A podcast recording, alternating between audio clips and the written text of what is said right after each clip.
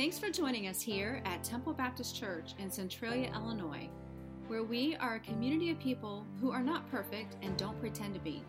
If you would like to see other resources or learn more about our ministry, check out www.tbccentralia.com. Our hope and prayer is that through the following message, you are encouraged, blessed, and inspired to meet the Lord in a powerful way.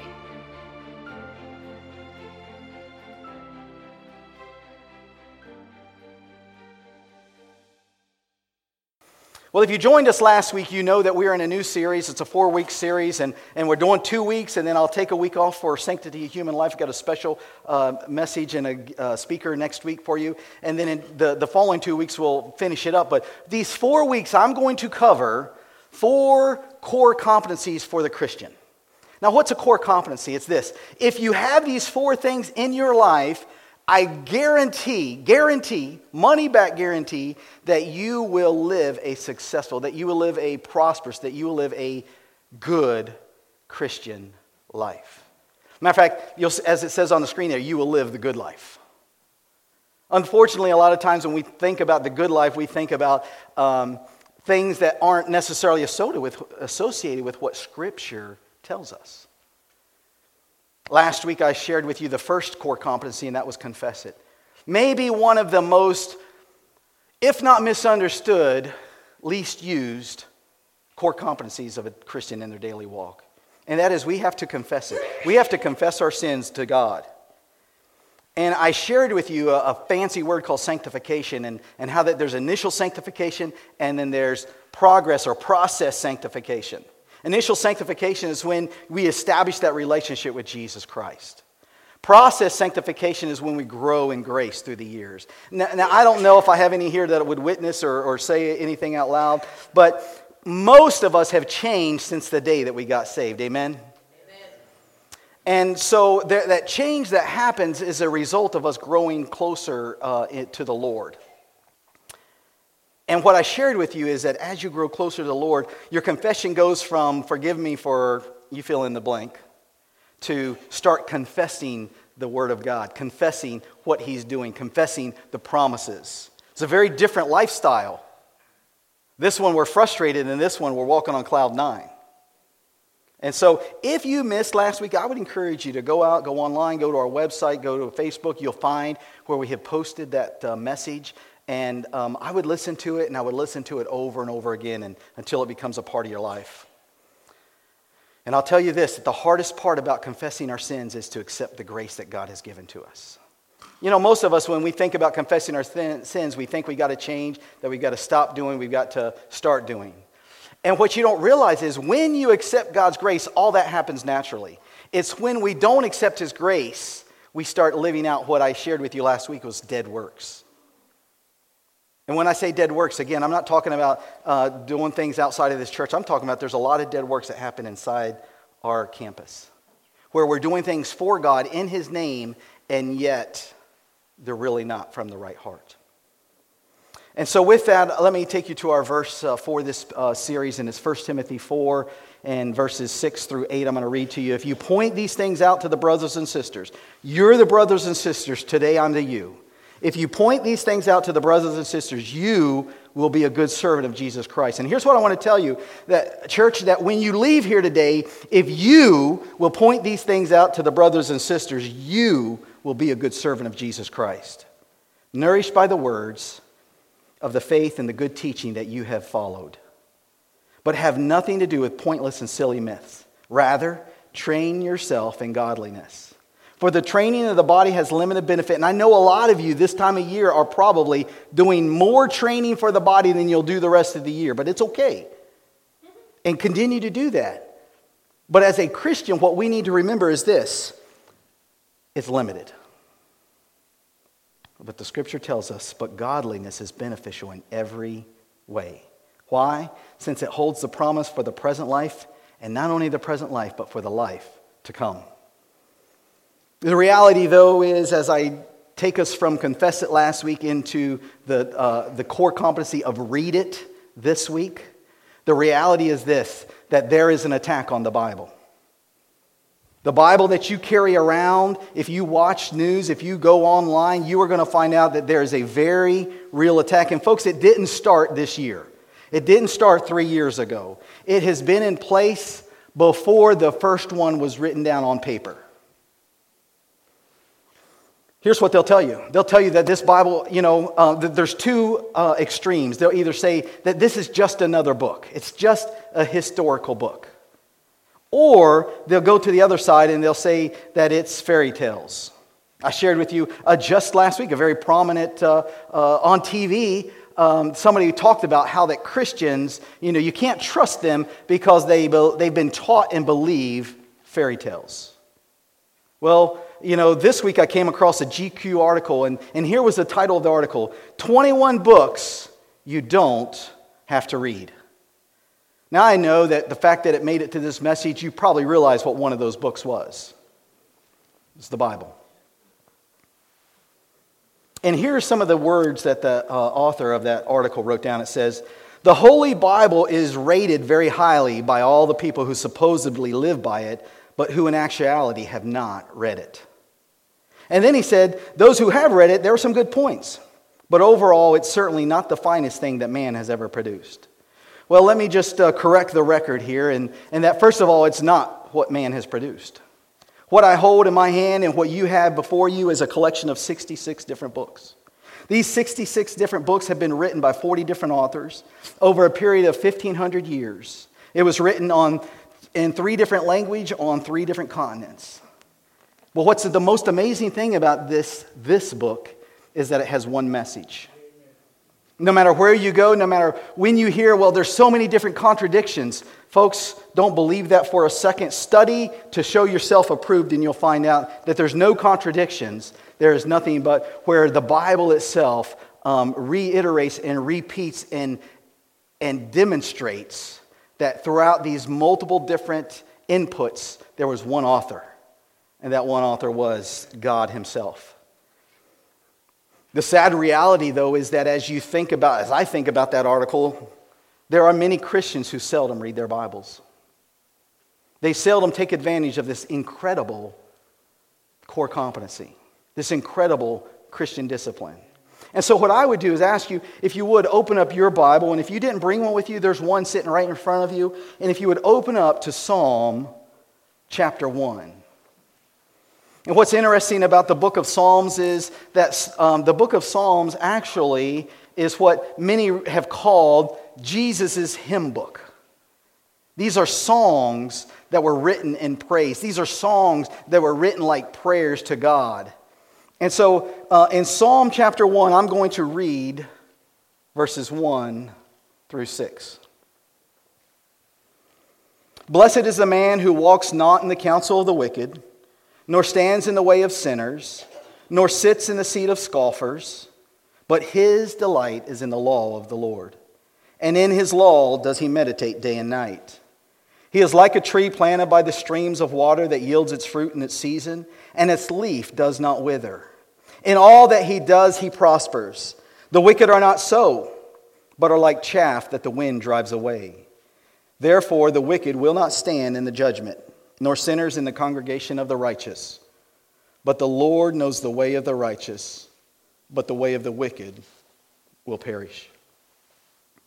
If you have your note taker, you'll notice that uh, what I've done is I put down some of the words that are in here. And, and what I want to do is I just want to walk back through these six verses and I want to pull out some of these words and just share them with you and then demonstrate that this core competency of reading God's word is critical to our daily lives. The first word is blessed. Now, a lot of times when we see the word blessed, we think happy, somebody who's enjoying things. But the reality is, when you look at the word blessed in the 57 times that it's, it's in this book, you'll find out that it means more than just happy. It means happy regardless of the present circumstances. See, that changes things, doesn't it?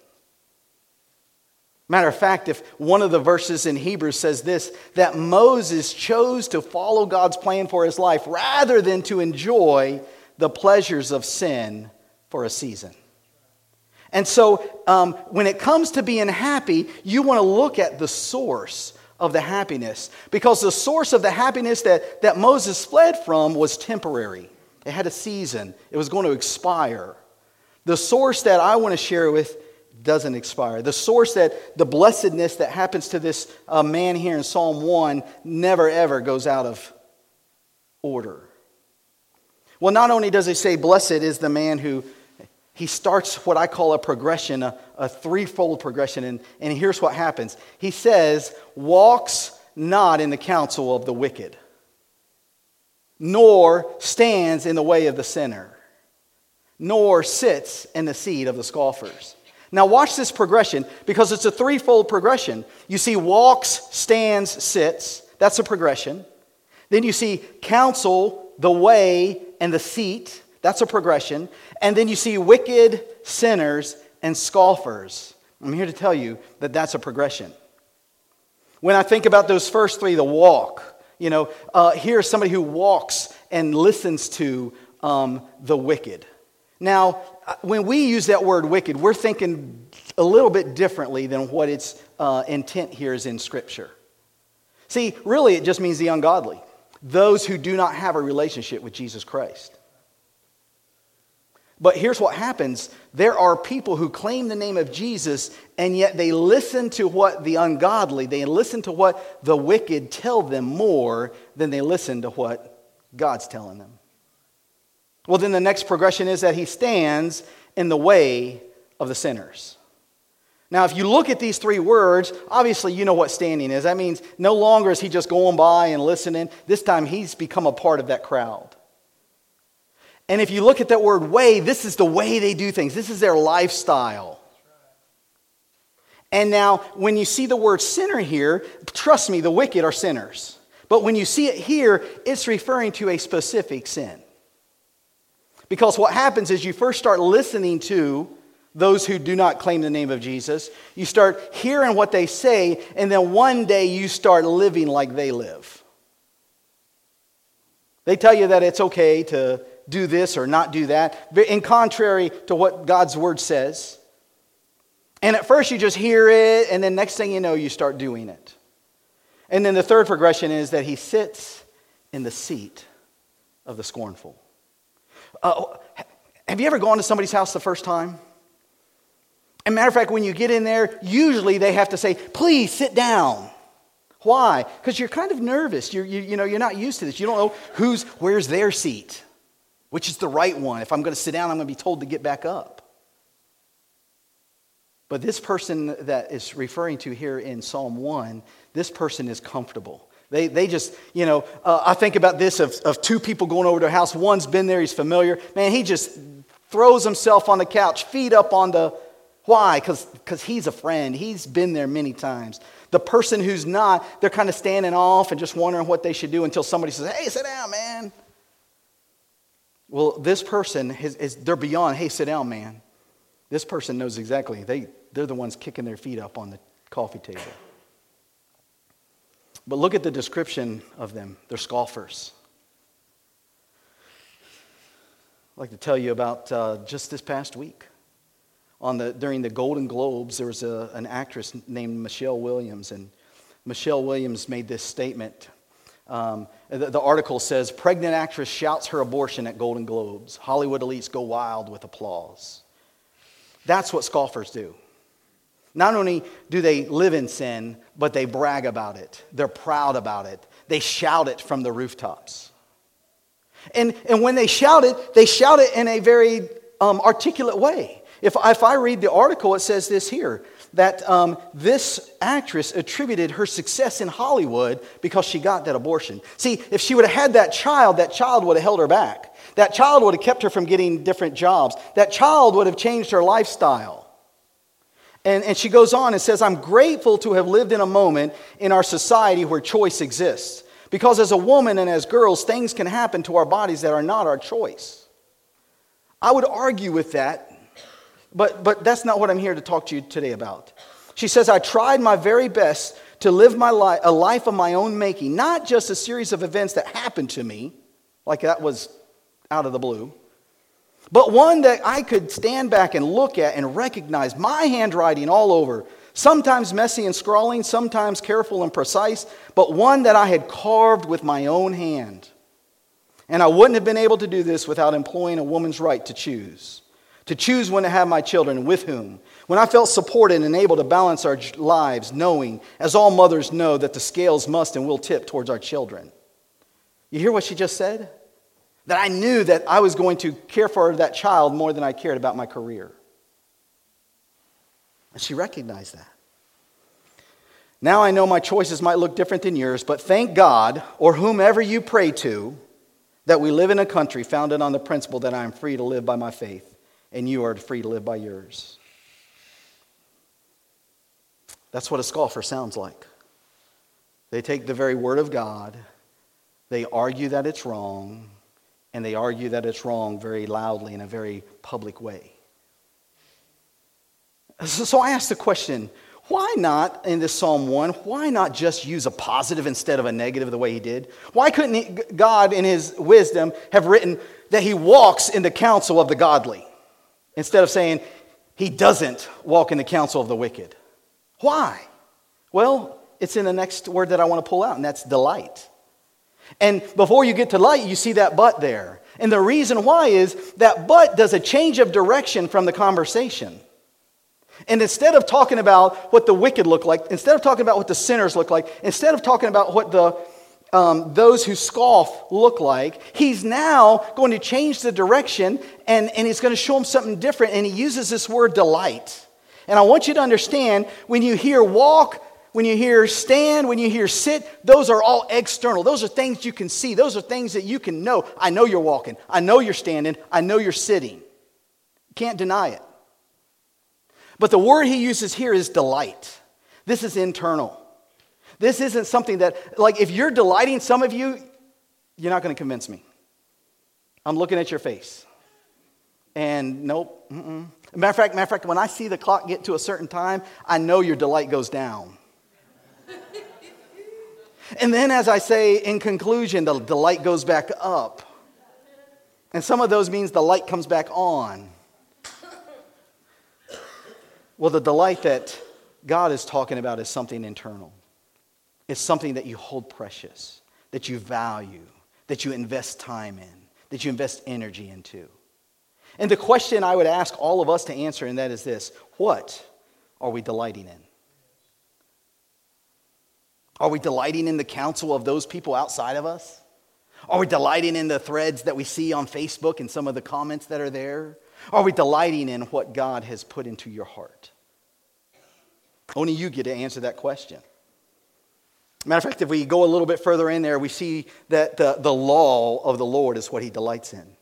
You see, the law of the Lord here is interesting because when we think of the law of the Lord, we think of the Ten Commandments. When we think of the law of the Lord, we think of the thou shalt or thou shalt nots. But really, when you see this phrase, it means the instruction God's instruction. When David wrote this psalm, he only had five books that were written. And they weren't the five that you like, oh, goody, goody, it's the new year, I get to read Deuteronomy. That's all he had. Numbers, ooh, I can't wait to read about all those genealogies.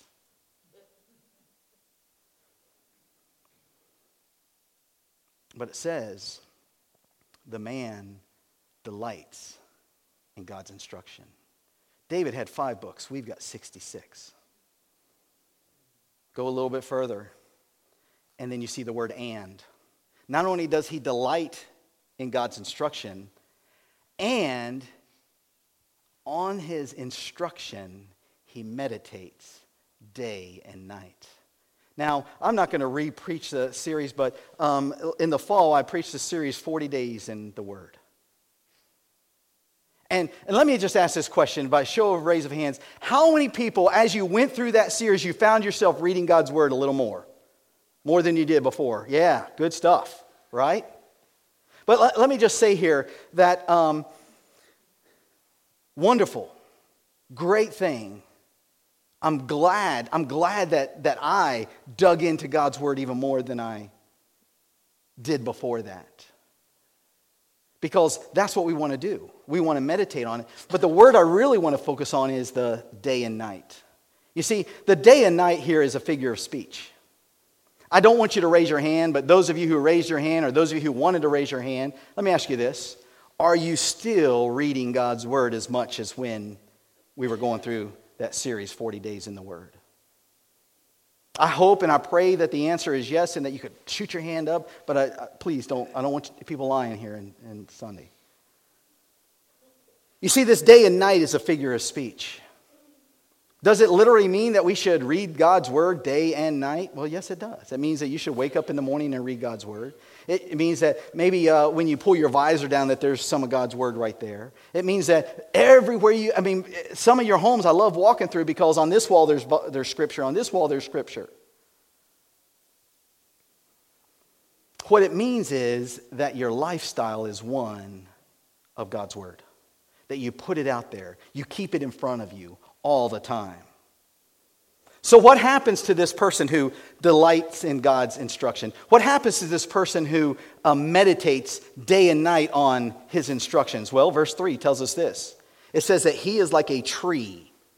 Now, folks, it's not an accident that he used the word tree. Because when you think about a tree, you think about something that's perpetual. You think about something that just continues to grow until it dies. Matter of fact, um, you probably wouldn't want a tree that if it stayed the size that you planted. We call those bushes. I think about as I go back to my grandma's house that um, I remember one summer when I was about nine years old that they planted two trees.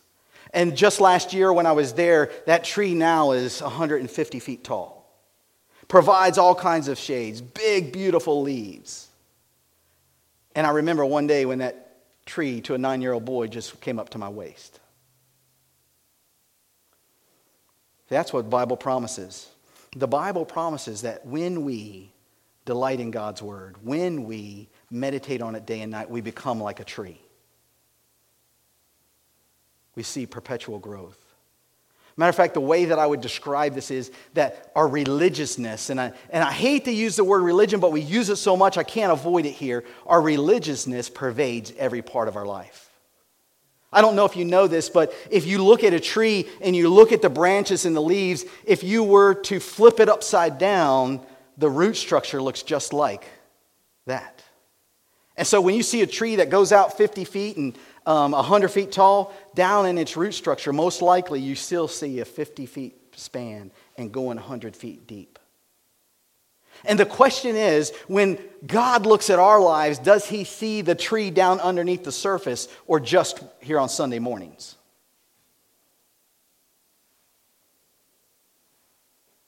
Not only is he a tree, but it tells about a special kind of tree, a tree that's planted by the streams of water. See, a tree that's planted by the streams of water can resist drought. A tree that's planted by the streams of water can resist the storms of life. And, and if the storms of life tear you down, it's because the Word of God wasn't what you were digging into. It wasn't something that you were delighting in. It's not something that you were meditating on. Remember, blessed is in spite of our circumstances, we're happy.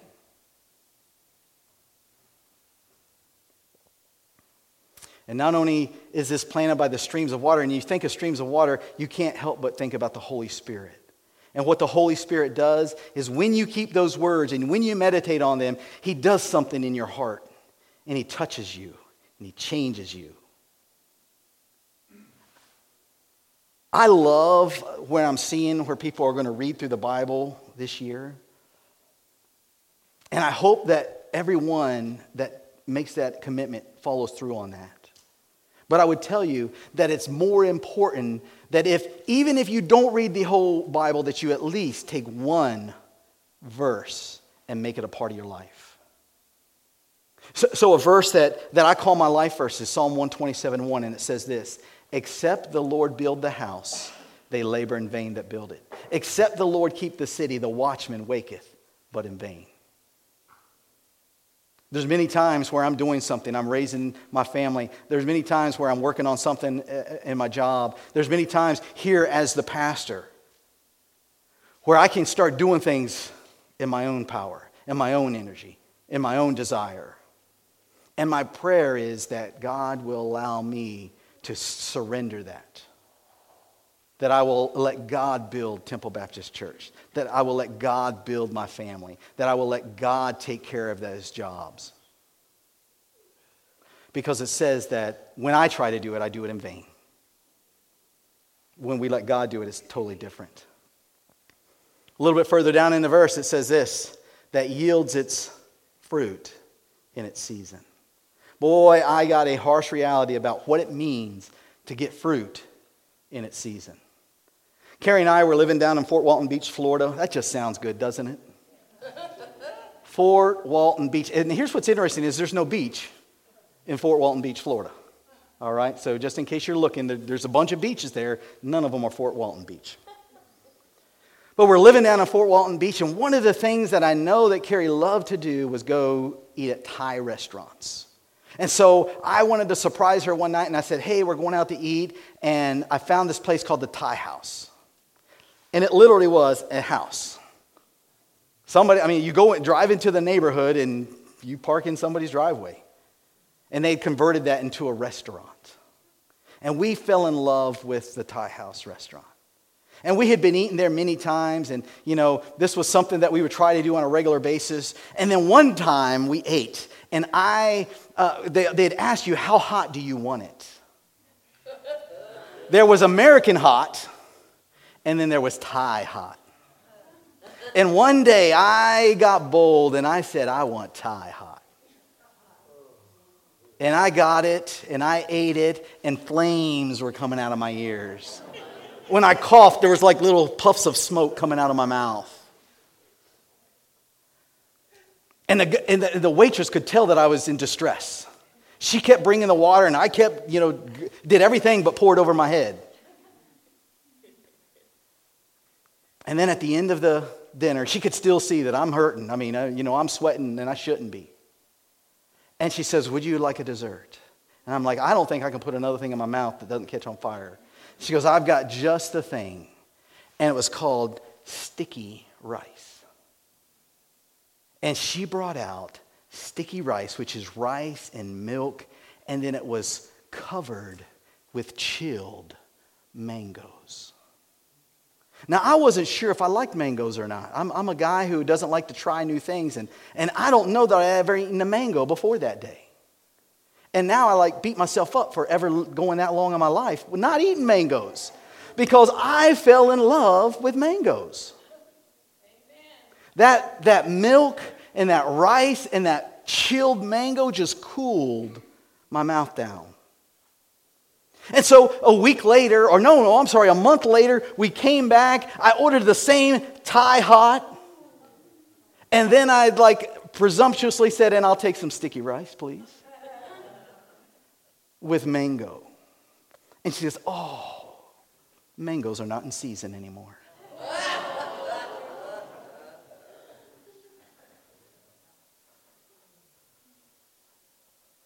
I didn't catch anything on fire.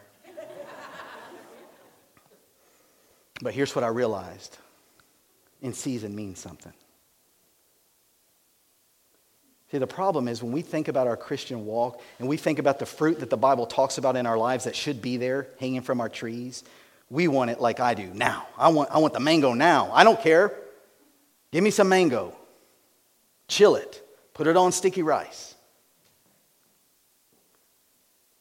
And yet, God tells you it's not in season yet. You just hold on, Ronnie. If you just hang on for another three months, it's going to come here. Because have you ever gotten your favorite fruit and it wasn't in season? Yes. It's, it's not that soft, scrumptious. I mean, I think about peaches. I like peaches too. Ooh, got a little fuzz going on that peach. And then, and then, like when you touch it, it feels so soft, but not too soft. And then when you take a big bite, like juices just like go down your cheek and chest and But then sometimes we get a peach. And, and Carrie usually warns me, I don't think they're ready yet. And do I wait until next week or next month? No, no, ma'am, I don't. Uh, let me show you what ready looks like. And I feel like I'm biting into an apple. That's not what a peach, there's no fuzz. It's not soft. And when I bite, there's no juice. Matter of fact, I left a tooth in it.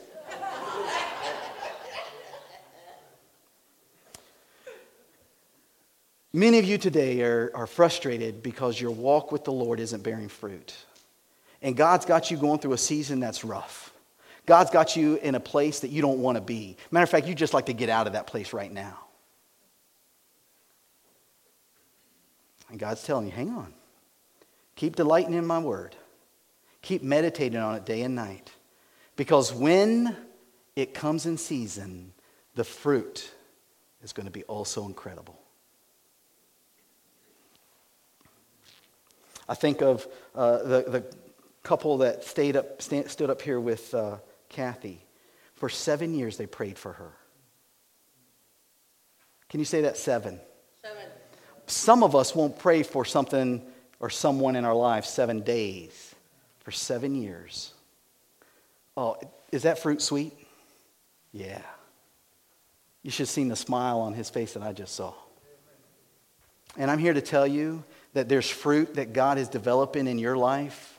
That if you'll just stay faithful, if you'll stay plugged into that, that stream of living water, if you'll stay delighting and you'll stay meditating on God's instructions, that one day that fruit is going to come off that tree.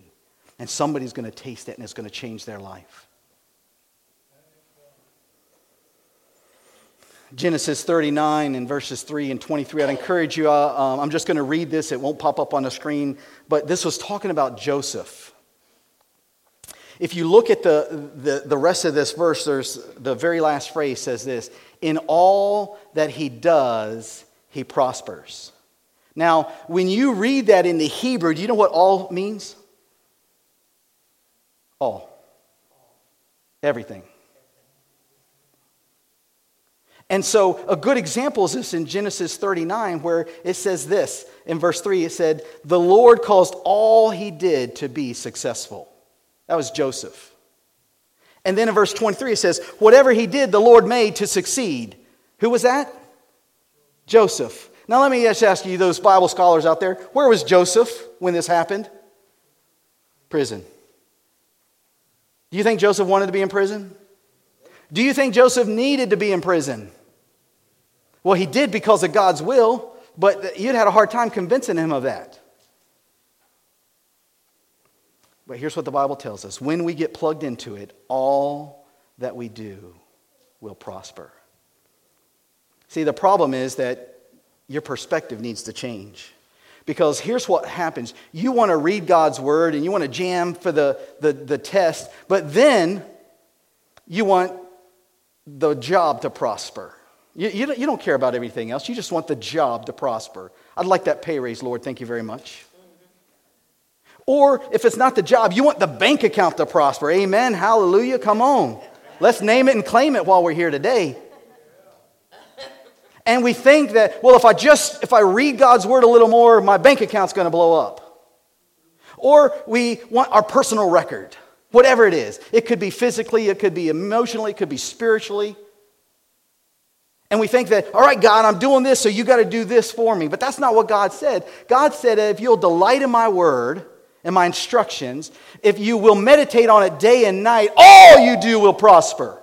Not just the job, not just the bank account, not just the personal record. God will take everything and make it prosper for you. The problem is that we have to make it a part of everything in our lives. But the reality is this, and, and I'm not preaching at you, I'm, I'm preaching a sermon that I lived out. And that is sometimes we don't live like we talk here on Sunday morning when we're at our job. Matter of fact, if they had to indict us on being a Christian, most of us would go off scot free. But when it becomes a part of our life, when it reaches down into the root system of our lives, when everything that we touch is based off of God's word and God's promises and God's instruction, that's when everything you do will prosper. Quit selling yourself short and quit selling your God short. He's got so much greater things that He wants to do in your life, and yet you want to settle for this one little area in your life. And the problem, folks, is that because it's just that one little area, you only give God one little area of your life. And what He wants is everything. And as we jump over to verse 4, it says this there's a contrast now. The wicked are not so. What does it mean? The wicked are not like the tree. The wicked don't have a root system that goes down and spreads out like we see the branches and the leaves. The wicked are not like that, but they're like the chaff. What's chaff look like? It's rootless, it's fruitless, it's lifeless. Now, I know what you're saying. Wait a second, Pastor Ronnie. I know some wicked people, and I mean that by the word wicked. And they're prospering just fine. Thank you very much. And I'll have you know that I'm not wicked and I'm not prospering. Put that into your sermon. Well, thank you very much. Good idea. I'm going to add it right now. The reason why you think that is because you don't have an eternal perspective. Here's the harsh truth that the chaff, the wicked, at best, they've got 80 years of living like that. Most likely, it's really a season of 20 years that they'll enjoy. Think about some of the most famous people where everything that, I mean, I think about Elvis Presley. Had anything he wanted. And how did he end his life? Killed himself with drugs. You start going down the list of Hollywood stars who were given everything, the most successful at whatever they did, and many of them give up their life. They take it. The season was great. But it's so much more than that. Are you more concerned about the 80 years that you're going to get to spend here on life? And some of you are on borrowed time. Or are you more concerned about eternity? And I'm here to share with you, you need to change your perspective. I think many of us are familiar with the song Amazing Grace, and there's one verse that says this And when we've been there 10,000 years, bright shining as the sun, we've no less days to sing God's praise than when we first begun.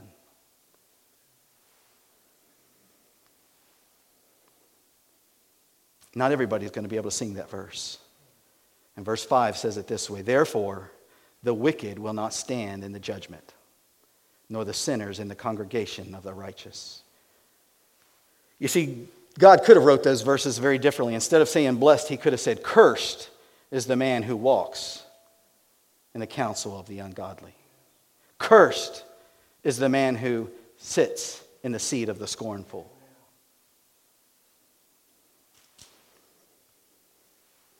Ladies and gentlemen, judgment's coming. And when judgment comes, what's going to happen is the wheat and the chaff are going to be separated. Philippians 2 10 and 11 says it this way so that at the name of Jesus, every knee should bow. Now, watch this. Philippians 2 10 11 are of stark contrast. They take everything that's addressed in Psalm 1 and verses 1 through 3 and it turns it around in the New Testament. At the name of Jesus, every knee should bow. They're not going to be standing. They're not going to be there in defiance of God when the day of judgment comes. And then it tells us where are these people? All of these people gives us three locations in heaven. Those who have died with, uh, in the name of Jesus, they are now to, today with him. Or they are on earth, that's us right now, or they are under the earth. Those who die without Jesus Christ today go to hell. And the verse continues and it says, Every tongue will confess. See, that's the scoffer. For the 20, 30, 40, 50, 80 years that they scoffed, that they made fun of, that they ridiculed the Bible and they ridiculed God's instruction, one day they will confess, I was wrong.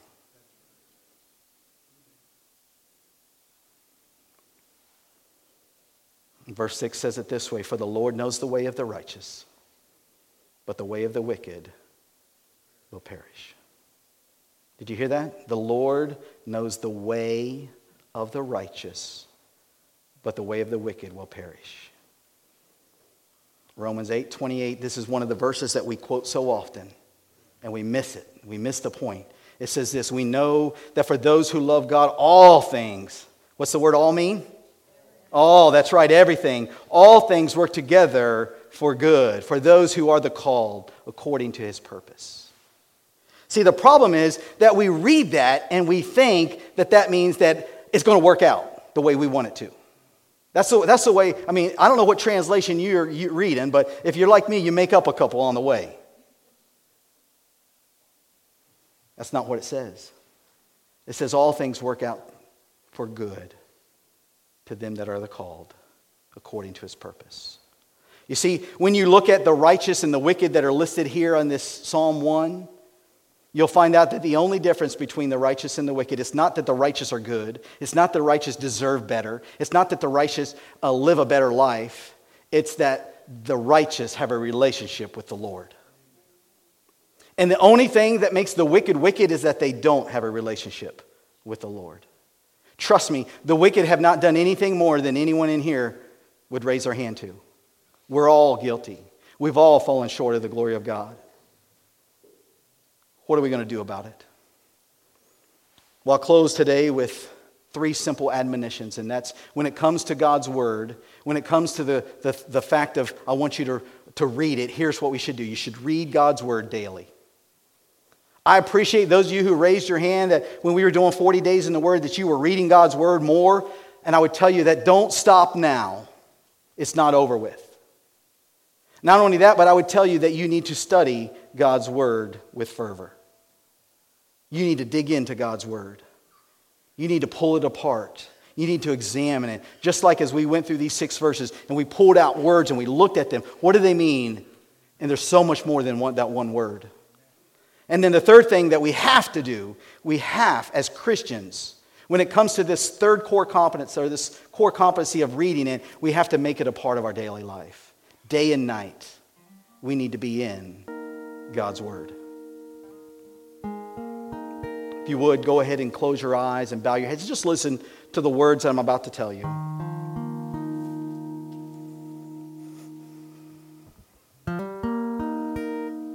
There's a Bible verse, John 6 63, and it says this it is the Spirit of life who gives life.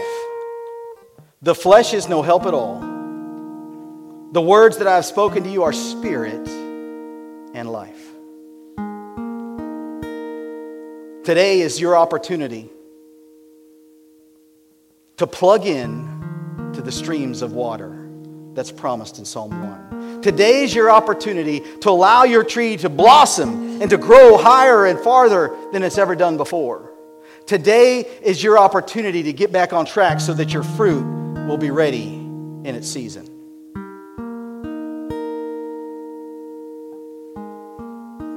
Psalm 34 8 says it this way Oh, taste and see that the Lord is good. Blessed is the man who takes refuge in him. I would encourage you today take refuge in God. Take refuge in this promise in Psalm 1. Make your life around the Word of God. I know it might not make sense. And I know that you, you, you're like thinking, is this some kind of magic that if, if I'll just read this, then hocus pocus, poof, everything goes better? Well, for some of you, yes. And for some of you, no.